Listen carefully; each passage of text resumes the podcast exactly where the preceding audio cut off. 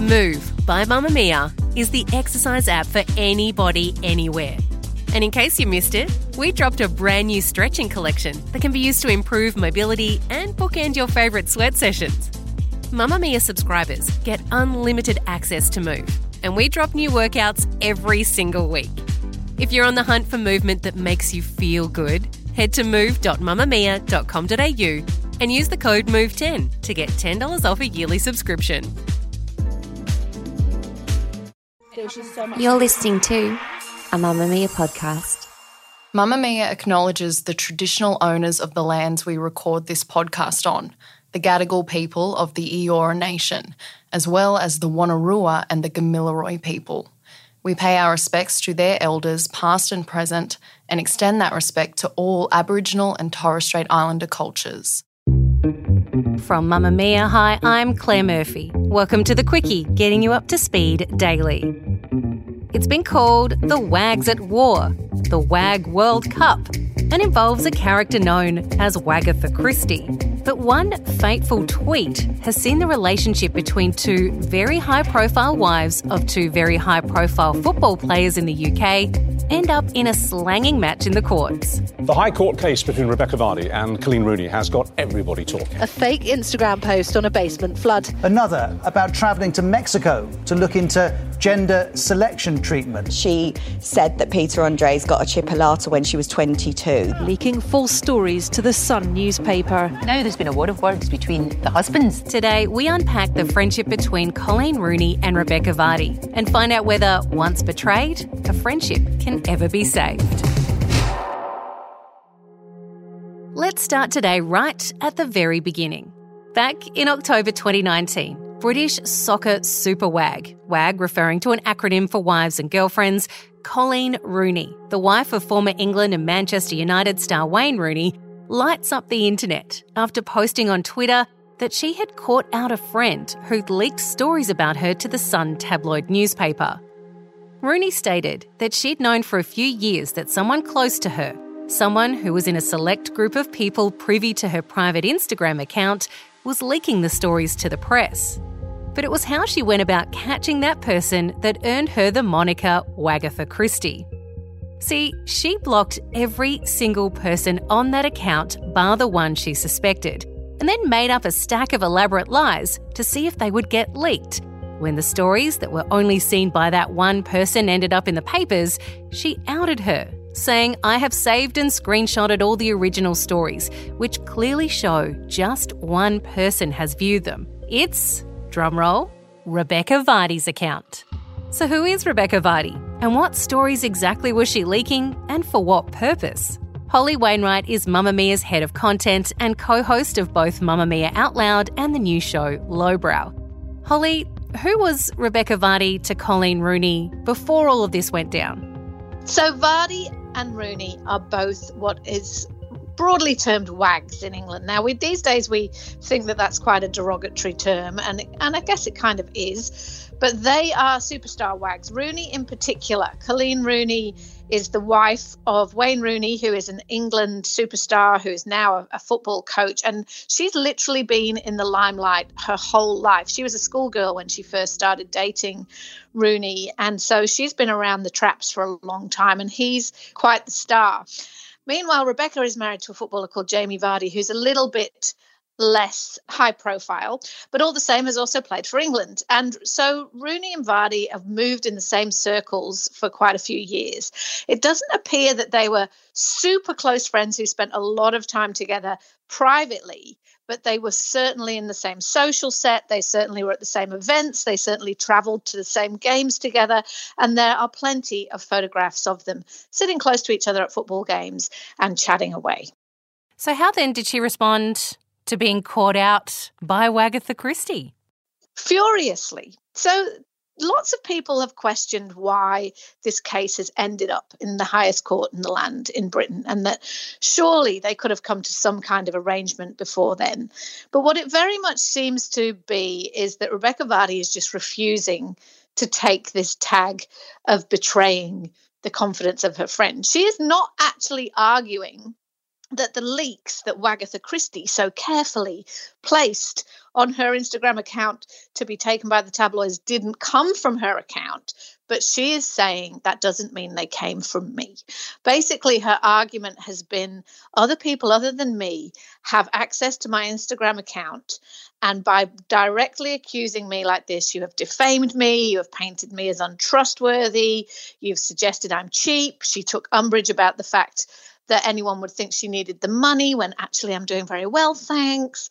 And it seems to very much be an issue of pride, which has rather backfired because what the court case has done is very much pulled back the curtain on how this whole tabloid world works, how tip offs work, how people's social media profiles are managed. And it's kind of baffled a lot of people to realize it's a lot more complicated than they thought. What actually was Coleen Rooney posting that got leaked to the papers? What kind of stories were they? So, the thing that's quite interesting is they were relatively minor stories in the scale of celebrity. So, one was about her and Wayne's mansion flooding. Another was that she was traveling to go through a gender selection procedure for their next child. So, these are the kind of stories that she put on her Instagram account that only friends and family could see, and unbeknown to Vardy, only Vardy could see. And they made their way into the tabloids, which then led Coleen Rooney to unveil Rebekah Vardy as the villain in this story. Well, now this has all ended up in court and quite a mess. Rebekah Vardy is the one who's brought this case to court, but I believe some other allegations have been levelled at her and the people around her since she's been in the witness box. Well, because Vardy's bringing this as defamation and saying that you've ruined my character, I would never do these things, it's meant, of course, that Rooney's camp need to prove that Vardy would indeed do these things and that she has in the past and might continue to do so. So, as part of the evidence that's been tendered, are a whole lot of private messages between Vardy and, in particular, her agent, a woman called Caroline Watt. And they don't paint Vardy in the loveliest of lights. So, for example, she was able to be cross examined about whether or not she respected people's privacy and then was asked, well, why then in a previous interview have you said intimate things about your previous lovers? But also, specifically in these messages about leaking, there are quite a few examples of Vardy saying to Watt, to Caroline Watt, her agent, can we get this leaked to the press? And some of those are about things like a prominent footballer who's been done DUI others about famous women who may or may not have altered their bodies in social media. And there does seem to be a trail here that literally has Vardy saying, Can we leak this? Can we get this out there? And also asking for payment to do so. A lot of the messages, however, have not been able to be retrieved because, by some terrible coincidence, just when the phone of Caroline Watt, the agent, was asked to be tendered for evidence so that all the legal forces could go through it, it accidentally slips into the North Sea on a boating adventure. So was not able to be submitted. What kind of impact did those initial allegations coming from Coleen Rooney have on Rebekah Vardy? Did it really impact her greatly? Well, she says yes. So she says that because this story became enormous in the press in Britain, and that's because it has all the ingredients for tabloid catnip. You know, it has two high profile women not getting along, which is always the absolute favorite story of the tabloid press. It has wags who are also, you know, just a massive attraction for tabloid readers. It has intrigue and insults. Vardy was the target of a lot of trolling after this happened. So she says that she became unwell. She began to suffer anxiety. She said, as a result of the stress, she developed kidney stones. She said that she's had death threats, that her reputation has been trashed. And that is her obvious reason for bringing this to the High Court. I think that one of the things that's really interesting about it is you've got these very highfalutin legal experts in Britain rummaging through WhatsApp messages, interpreting the meaning of emojis, laughing faces, all these things, trying to grapple with the libel issues around social media, which are incredibly complex because now everybody's a publisher. And so Vardy is claiming defamation as if this is kind of a traditional media case, which it isn't, which is one of the reasons why it's so fascinating to everybody. So, can a friendship ever come back from this level of betrayal? Can Coleen and Rebekah ever go back to being at least civil to each other? Elisabeth Shaw is CEO of Relationships Australia New South Wales and has worked for over 25 years as a clinical and counselling psychologist. Elisabeth, firstly, what is the mental health benefit to us of having and maintaining close friendships? Friends are really critical, I think, for our happiness and health and well-being because they do hold the narrative of our lives along with us. So the friends that have travelled the distance, they remember the breakups, they remember the new jobs, they remember, you know, the best movies you've seen together. They they hold a lot of our history. And so being able to tap into that and do the remember when and to know that they were there with you at earlier stages, they knew the earlier you. They're often your wise guides, they're your cheer squads. Those sort of friends are incredibly special in terms of our identity and our success in the world those friends, and sometimes you only have a few of them, some people have a wider circle, but often those sort of people are relatively few in our lives. They're very precious. But it's also true enough that friends, like any other relationship, do go through closenesses and distances as you you know one of you might move interstate for a while or, or when you have children sometimes you just don't catch up in the way that you used to but those really good friends it's not measured by how much time you spend together. It's it's actually about something qualitatively quite different. It's that sort of friend that you really do want to work through the ups and downs like you would any other relationship. That's different to sort of the friends that you might meet at work where you're close to them for that time, but you're really not sure whether outside of that context you'd have enough between you to keep it going. Can a close friend also be a toxic friend?